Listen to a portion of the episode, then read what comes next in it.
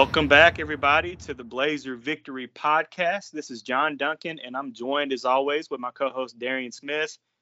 And guys, it feels like forever, but it is finally game week as our UAB Blazers take on the Alabama A&M Bulldogs Thursday night, 7 p.m. Central Time at Protective Stadium.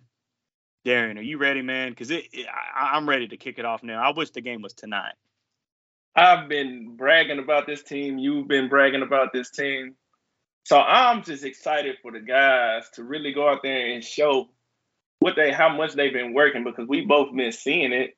And mm-hmm. and I and I'm like really, really, really happy for Bryant Vincent, man. I know um, he's had a a very successful um, career here at UAB, but I know he has come under question sometimes for you know certain play calls or whatever. But now he gets to run the show how he, he like how he wants to run it. So now we get to truly see what he's about, and just seeing him as a man and as a person, just in person, you know, just watching him work with the kids, it's been impressive. So you can't help but root for him.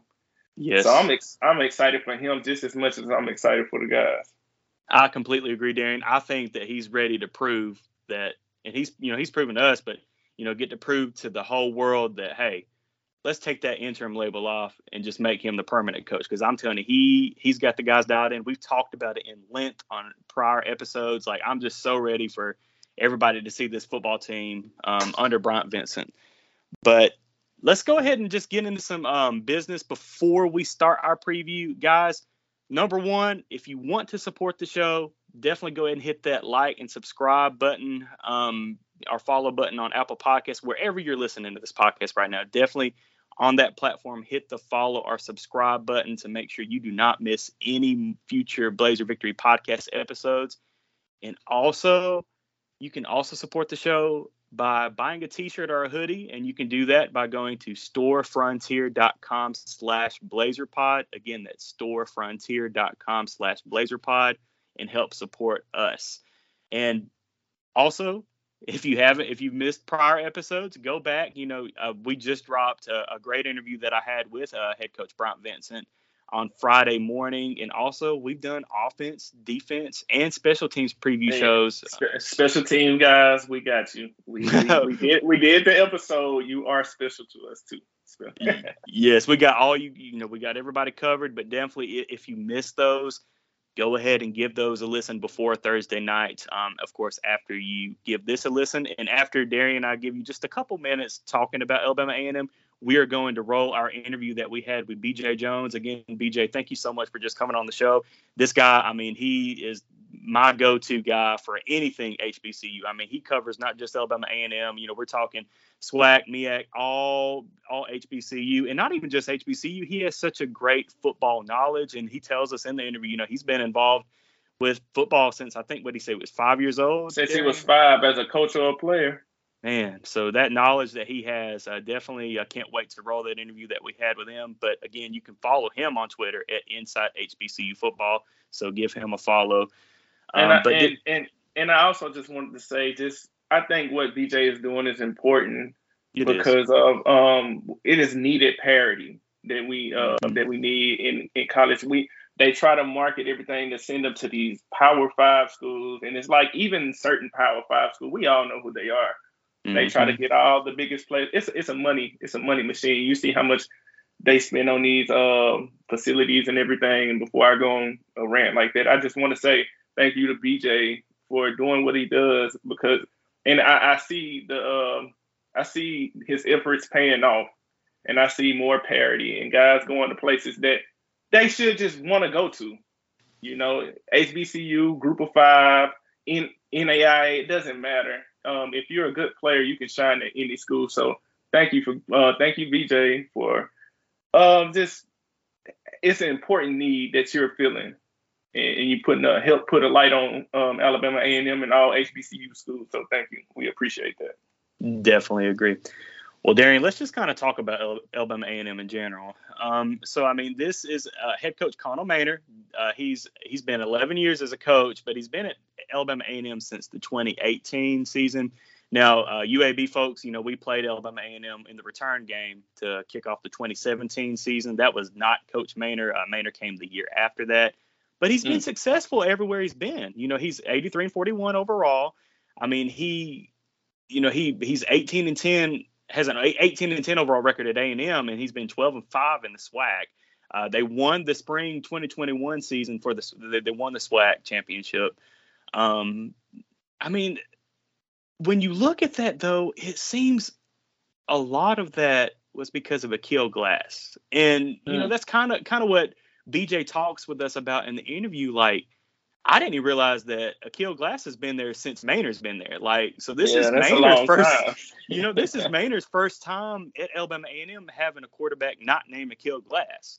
Mm. So, I mean, they've got a couple other playmakers on this team, but I just I don't know what to expect of this Alabama A&M. I kind of see, you know, last year they, you know, they had a decent year. They didn't win the SWAC again like they did in the spring, but I mean, I just don't know what to expect of this A&M team. I, I think they'll be middle of the pack, maybe towards the top of the SWAC, but I don't know, Darian. Do you have any just general thoughts on this Alabama A&M team, or is it kind of just what I stated? Like, yeah, it's it, yeah, it's a lot of what you stated because if you, it's hard losing that commander, and this this is not this is like a five star ranked commander for A and M because he's been there so long. He's been he the guy that's been he's been the guy that's been attached to Coach Maynor's hip this whole time. So yes, it's it's good to return offensive linemen and weapons on the outside, but all of that stuff can break down mm-hmm. if if you don't have that guy. So he was such a uh,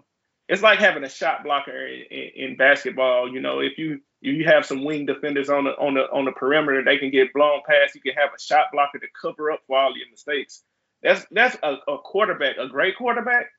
Um, a la Malik Willis, when what he did to us, as I flash back to that last right. year, they they cover up so much, like they cover up so many weaknesses um, because of the command on the offense, and then just the special throws and the audibles and everything. Now you replace it with a guy that has to learn so all of a sudden, you take your biggest strength, and that could become it could go from positive to negative.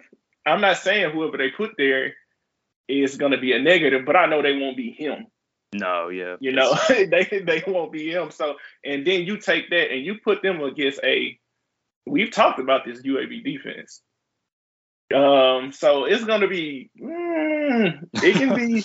I don't know, man. I just I'm not saying what's gonna happen, but I if I was a betting man, I would say that that's going to be a lot for whoever the quarterback is to overcome.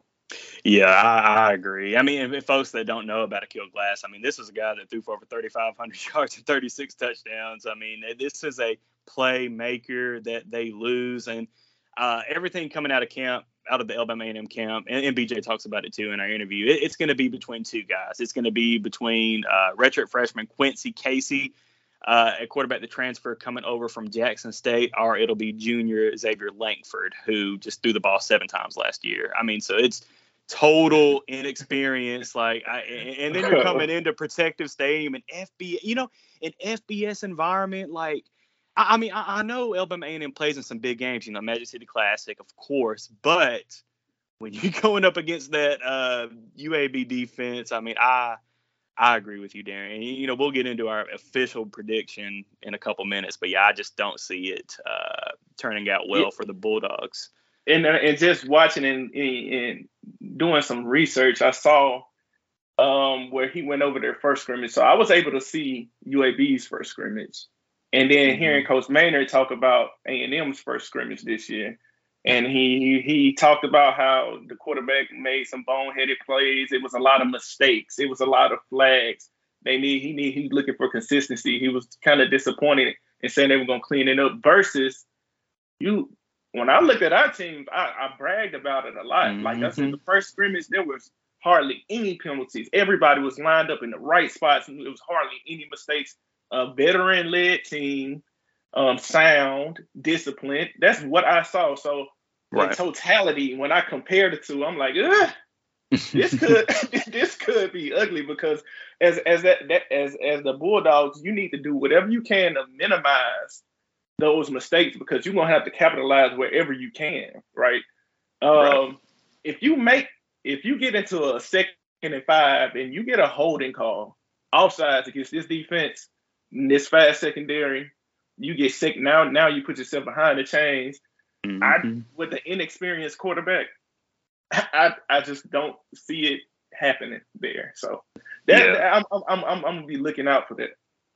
Definitely. Now, on the offensive side of the ball, there are two guys that I did want to spotlight for the Alabama A&M offense, and one of those is a very talented wide receiver, Abdul Ibrahim.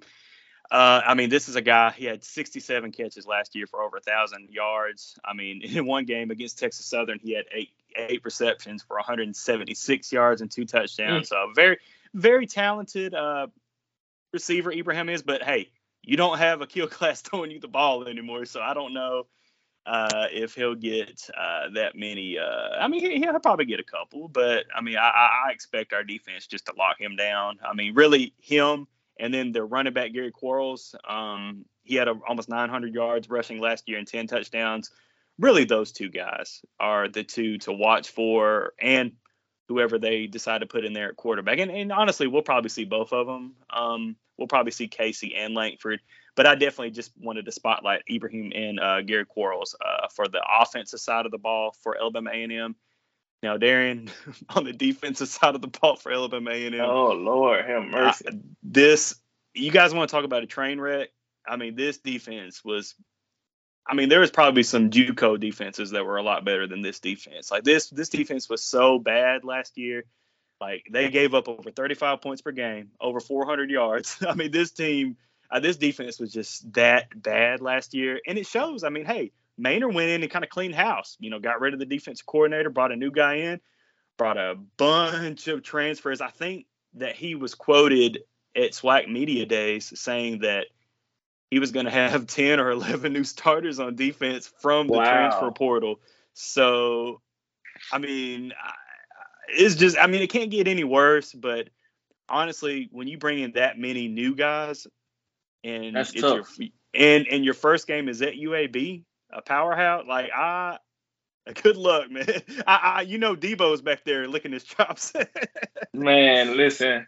Um, and as as far as like Ibrahim, Ibrahim, the receiver, I mean, I'll take my chances with Mac, Mac McWilliams and Starling Thomas and all those guys, Grayson Cash, and all day. So yeah, I'm taking my chances. But as far as far as their defense, man, uh, so I think in totality, they brought they signed probably 38 guys and like had 26 or 28 transfers. Mm-hmm. Um, that's a lot of turnover. It, it and, that, and that um, they have a new defensive coordinator, if I'm not mistaken. They do, yeah. The old guy, or the old defensive coordinator, is actually a defensive coordinator at Hoover High School now. So yeah, oh, they do. They okay. do bring a new guy in. Yeah. So like you're literally replacing everything. Have you ever been at a job and somebody said, "Hey, all of y'all in this unit, whatever you're working at, all of y'all fired. Like they just fire all the forklift drivers or something." Uh, it, Clean no, nobody, house, yeah. but nobody actually does that in real life because right. it's so hard. You need at least some kind of holdovers. I'm pretty sure they have one or two holdovers, but I mean, you, you, I don't know, man. You're facing a uh, extremely talented offensive line you're mm-hmm. you're facing a guy that can be a potentially first round running back with like four other running backs behind him. right. you're facing one of the um, elite CUSA receivers in Trey Shropshire with a lot of talent at receiver that we know to be uh, that that's ready to to step up. And you have two good quarterbacks and experienced quarterbacks, and then Dylan Hopkins coming back, ready to sling it um, with his hundred percent healthy finally. I just I don't if I don't know, man. If these guys get into a, if these guys can't stop us from scoring and they have to air it out with an inexperienced quarterback against our secondary and let Good our D, let our D line tee off. Mm-hmm. Okay. Yeah, let's let's go ahead and get in those predictions before we roll the interview with BJ. Um, Darian, I've I've got it 45 to seven. I mean, I I just I don't see where we where UAB doesn't blow this team out. Like this is and this is no disrespect to Alabama A&M, but when you got to replace when you have to replace your best quarterback, like you know he's not back, and then you replace everybody on your defense, like it's just I, I don't see how this doesn't get ugly. Like if it doesn't, if this game is close at all, I'm, I'm, gonna be a little disappointed. Of course, you know I would, you know, anytime you get a W and you know win by as long as you win by one point, whatever, you still get a W. But I I, I will be disappointed if this isn't a blowout. Like I, I just don't see how A and M keeps it perspective. What what's your what's oh, your thoughts? Okay, I give two scenarios. I say probably the worst scenario is um their offense is still prolific since they got some guys coming in and and we don't know how the quarterback is, but he's like the second coming of Aqeel Glass, and we get into some form of a shootout. I don't see how that happens. That's that's if they get their running game going. Mm. Um, and our D line isn't we, we lost too much or something. So in that scenario, I see it being 48-31 Blazers. Like that is highly unlikely. The scenario I really see is probably more around 52-14. Yeah. Um, because I say that because like I said, I think we should be able to score on these guys. And um and if we score on them and they, they have to try to play catch up, if we get up 21-0 in the first quarter, Mm-hmm. And they and they try to air it out. I think they have to keep the run game. They have to keep us honest because if they don't, I think they play into our strengths. And I, I think our secondary and our speed is our strength. So now you get pick sixes and turnovers and fumbles and negative plays and block punts, Grayson Cash doing Grayson Cash things, you know. Right. Um, so I I, I kind of see that, and this, like I said, that's no disrespect, but I can just see it getting ugly like that. But now, if if they can get their running game going against our D line, and if they, if Casey Glass, is it? Hold on, yeah. If he doesn't make any mistakes, and they keep it simplified for him, I see a way that they can kind of stay in it into the fourth quarter. Got you. Well, all right, guys. Well, without further ado, I will go ahead and roll our interview that we had with BJ. Well, welcome back, everybody, to the Blazer Victory podcast, where we are pleased to be joined by BJ Jones, who is a writer and contributor for HBCU Game Day and also host a um, show every Sunday night at 7 p.m. Central Time, 8 p.m. Eastern Time, uh, called Inside HBCU Football. And again, that's on Sunday nights. And you can watch that um, via the Black College Sports Network on Facebook and on YouTube. And also give our man BJ a follow on Twitter at Inside HBCU Ball. And BJ, how are you doing this evening? I I am doing pretty good, man. Doing pretty good. Good man. Well, it's, it's great to have you on. You know, you, you know, me and you've been friends for a long time now. Um, great to finally have you on the show, and it's great to be talking college football, man. You know, we had week zero. We had a couple HBCU games to watch. Um, got to see Alabama State beat Howard. Um, but you got to get us kind of caught up on this Alabama A&M uh, squad because you know, being honest, like Darian and I, you know, we've done some research on the team, but there's just not a lot of information out there. So, I I guess the first question that I want to ask you, BJ, is just what should we expect out of this Alabama A&M uh, 2022 squad?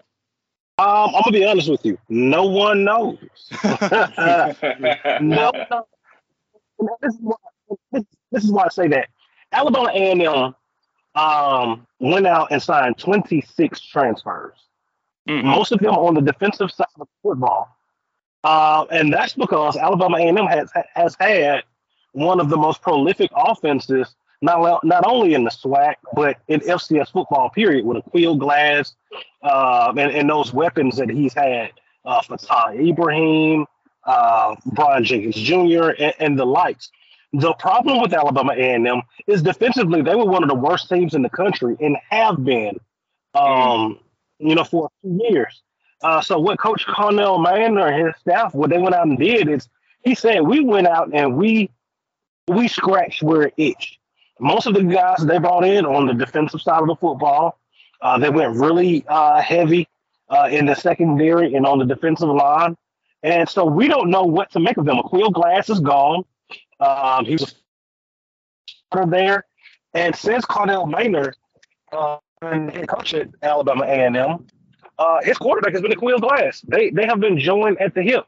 So this is the first time uh, since he's been uh, the head man there that he's breaking in a new quarterback Okay. Well, transfer from Jackson State.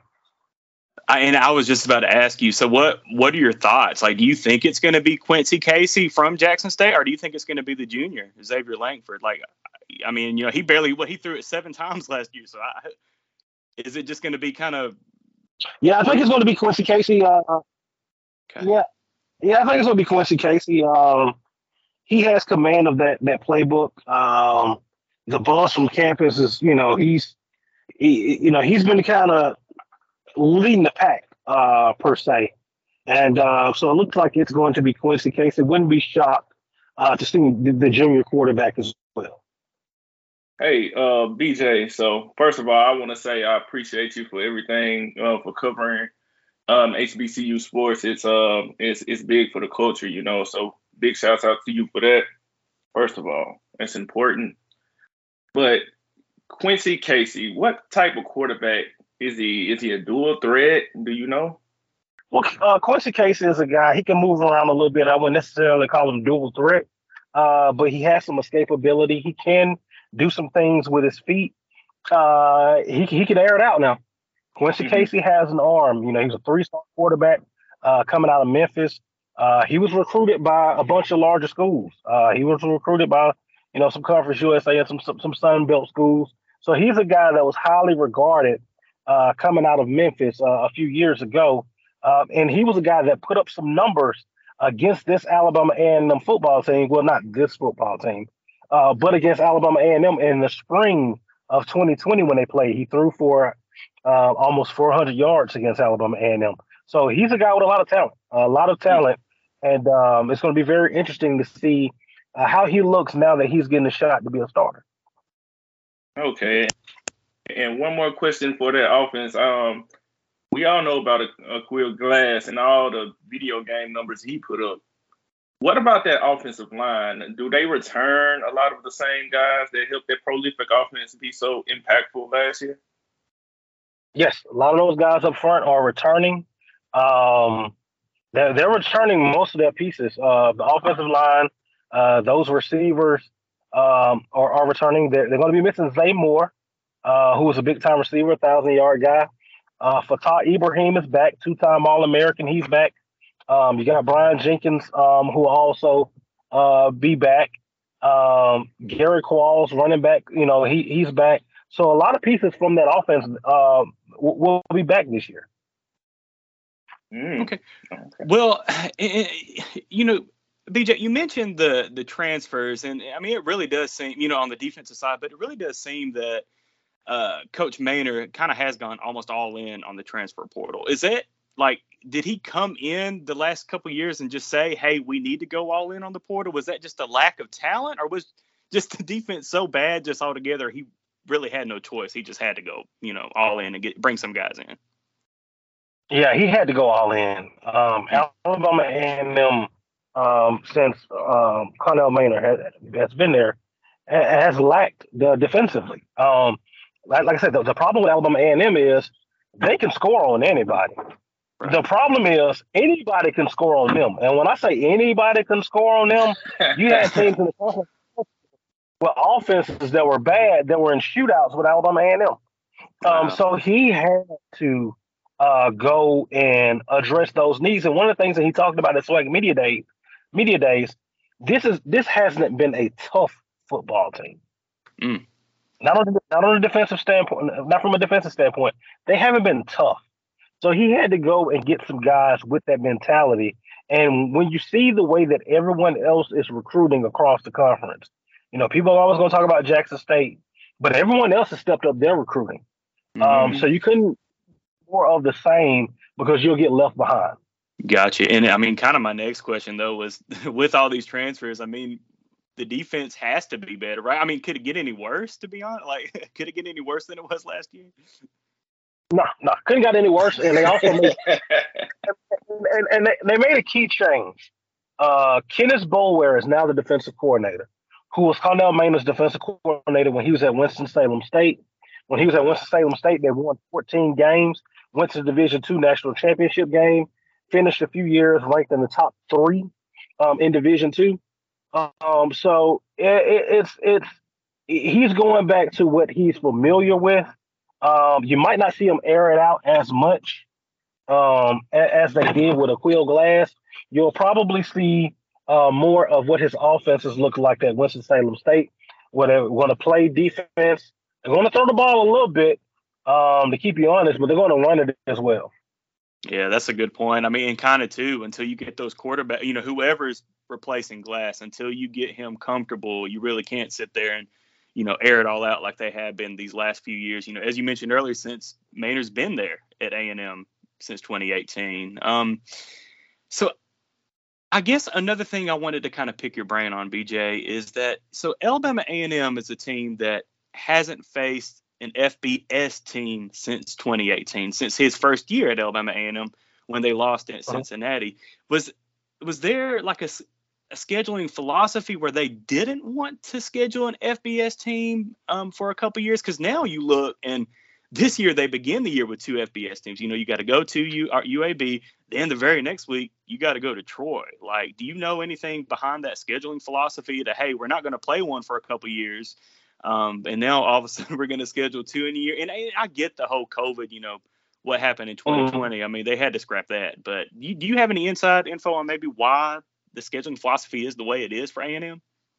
I think Alabama A&M is in a uh, a good position. Um, Alabama A&M is in the same position as Jackson State, Southern, um, where Alabama A&M plays in the Magic City Classic, makes a lot of money from from from that.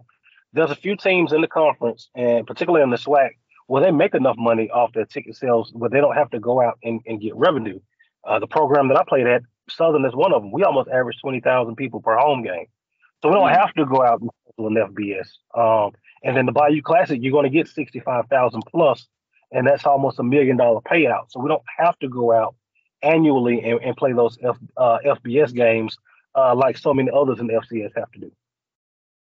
Hmm, that's that's that's a good point. I I was wondering, like you know, with Deion and with everything that was going on at Jackson State, that has taken center stage um, nationally. I was wondering, do you see this kind of being a uh, not a trickle down effect, but just kind of going around to every every um, HBCU school do you see the level of play stepping up? I know you kind of alluded to it earlier. Do you see that happening all around? When what does it? What will it take for HBCU schools to take that next step? I, mean, I think we're in the midst of it right now. I think Deion Sanders came at a at a it's almost a perfect storm. Um, you had the the summer of unrest, uh, everything that happened with George Floyd, which that has increased enrollment at pretty much every HBCU um, since then. Um, just that civil unrest. Uh, we're dealing with record uh, attendance numbers uh, from a student standpoint. Um, I know that I, at, at Southern, our student population um, is up significantly. We just welcomed the, the, largest freshman class in school history, and, and that's mm. across mm. the board at HBCUs. And I think, you know, with that happening, then with Deion, and then with uh, now you're starting to see celebrities kind of come in and almost adopting an HBCU, whether it's LeBron and FAMU, uh, you know, Luke and FAMU, uh, uh, you know, just, just, you know, just so much going on. I think HBCUs are hot right now, and that's trickling in, into um, the football field as well. Where now you're seeing those three stars and four stars, you know, five stars. You're seeing those guys take a look at HBCUs right off the rip. Um, and and you know, one of the things that we that I know that we always say, if we can get you to homecoming on a recruiting trip, or uh, you know, at Southern, we can get you to one of the big games. It's right. a wrap. right. it's a wrap.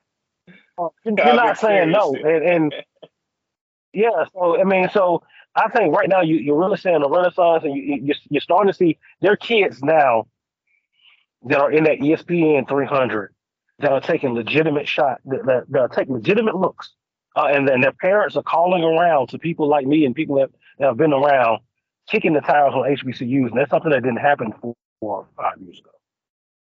That's beautiful, beautiful.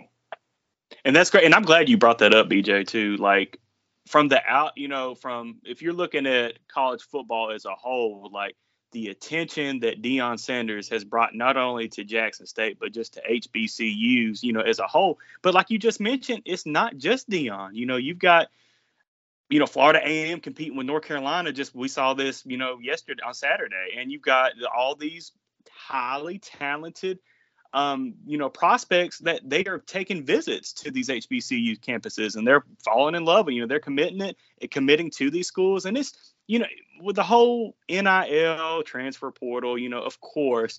Um, but I mean, it's really great to see, you know, these HBCUs almost, you know, coming together and like they're all on fire right now, which is great to see, you know, for college football as a whole, because we all know at the top, you know, how it seems to be trending towards just being two really big conferences and then really almost everybody else. But it, it's great to see, you know, the HBCUs kind of coming together right now. And, and and and as I say that, I was going to ask you, how does the rest of just the SWAC feel about Deion Sanders? Like, how do you think Coach Maynor feels about Sanders? Do, do they hate do they hate his guts? Like, can they not stand him, or do you really think that maybe they get along behind the scenes? Or I'm I'm just curious.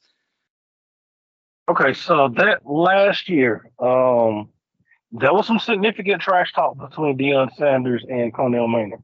During the spring, mm-hmm. Connell Maynor said, um, you know, uh, they, they've had some back and forth. Uh, uh, one of the interviewers asked, you know, what was his tips that he would give Deion. He said, I'm not getting, giving him any tips. He's the enemy. And, and mm-hmm. after he beat him, he said, after Connell uh, Maynor beat him in the in the spring, he said, tell him to go get more four uh, five stars. Um. You know, he made that comment. Yeah, I made his comment back, and then you know Connell Maynor told him, you know, hey, if you think that I'm going to roll out here with the same team I have this spring and the fall, I'm going to go get more guys too.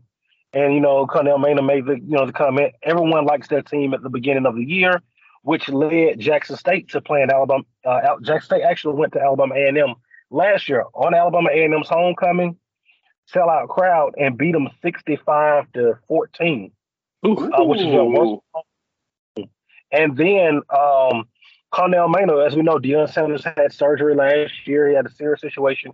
He was on a scooter. And uh, Connell Maynor asked him um, about Aflac sending him a scooter. So Deion actually brought a pink scooter and set of Alabama A&M's field and signed it after the game. So these have been going back and forth it, it, it, reminds you of Steve Spurrier uh, yeah. and Phil Fulmer uh, back in the day. Um, it, it's it's one of those things where these two they they go back and forth, and uh, um, amongst the conference, a lot of I like what he's done. But Deion Sanders has become a proxy for HC. Saying this too. No, there's been great coaches in this league. Uh, there's been great coaches here. It, it doesn't start with me. So he's, he's doing a good job of deflecting it. But trust me, everybody wants to beat them. Like they have a huge, huge target on their back. But I, I, that that's so beautiful to hear. Um, I'm from Mississippi. My both of my parents graduated from Jackson State.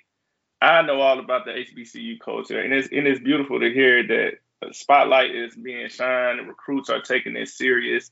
National media are taking HBCU serious because as a as a black man, I understand how important it is. You know, so props to you guys and props to you, BJ, for continuing sh- help shining this light on HBC- HBCU schools. Oh man, man, no problem, man. Like I said, man, it's it's my passion, man. I'm a I'm a SWAC uh lifer. I said my, my dad played in the in the conference. I played at Alabama State. My mom is from Alabama A and M. Uh, and you know have have a, a aunt that marched in the band at Alabama State. You know, my family's split down the middle, Alabama A&M and Alabama State. I made the decision to go to Southern, so I've seen this thing from a kid to a player, now a graduate, now you know covering it. I'm an HBCU lifer, so man, to see everything, uh, you know, this uptick in all this positiveness around HBCUs, man, it's it's it's a beautiful thing to me because I gotta tell people, man, I got sweat equity in the business. I got blood and sweat equity in the business. Right, right. I love it. I love it. Now, hey, before we before we let you go, BJ, for those that uh-huh. don't know, before you before you went to Southern, now you played a year uh-huh. at, at, UAB under Watson Brown. Is, is that not true? Correct. All right, man. Well, we got to yeah. talk. We got to talk just a few minutes about this. Now, I, are are you a little jealous to see all these facilities that they have now over there at, at UAB mm. compared to what you had? he he he loved poking his sore spot. Like he loved poking this spot here, man. Look, UAB is night and day I mean, the HUC is not there anymore. They don't even have a classroom building anymore. Kids have no idea what the class building is. Uh, man, but I remember those small football offices that we had, man. Uh, man, the days of Watson Brown and uh, you know Tuffy Crow and man, mm-hmm. uh, God rest his soul, man. But uh, um, uh, Coach Sullivan, man, and uh, yes. uh, I mean, I, I just remember, man, that man, we were all that we had, and you know, the, the most beautiful thing about UAB, uh, spent the year there, man, which was a red shirt, um, red shirt year for me, so I didn't actually get any, you know, field time. Uh, but the, you know, the most beautiful thing about it is, even though I only spent a year there, um, the guys, man, football, you man, they reach out. I've I've played in the alumni flag football game. Uh, you know, I, I always come out um, to support the Blazers. Uh, my dad is still a basketball uh, season ticket holder. I love going to the games, man. It's just I love UAB and, and what it does for the city and what they do for the city of Birmingham. And, and and UAB is a special place, man. But it is amazing uh, to see, you know, the facilities that they have now. Uh, they're not going to Bell Gym and lift anymore. they're not going to Bell Gym. No, no.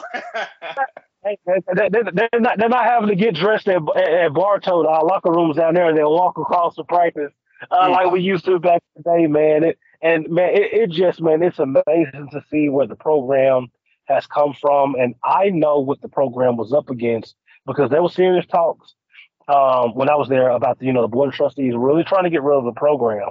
And to see where the program has come from and Coach Clark, man, I, I, th- I think the world of him. Uh, amazing guy and what he's been able to do for the program. Man, it's amazing, man. It, it, it, I mean, I'm talking about it is it is amazing. I'm glad that you still bleed that green and gold at the same time. And my wife, she, uh, we we both went to, of course, I went to UAB, but uh, my wife was a mascot here, and she she um got a master's at A and M, so we got some um we got we got some sweat equity in with A and M too, and um man, it's it's beautiful to see that.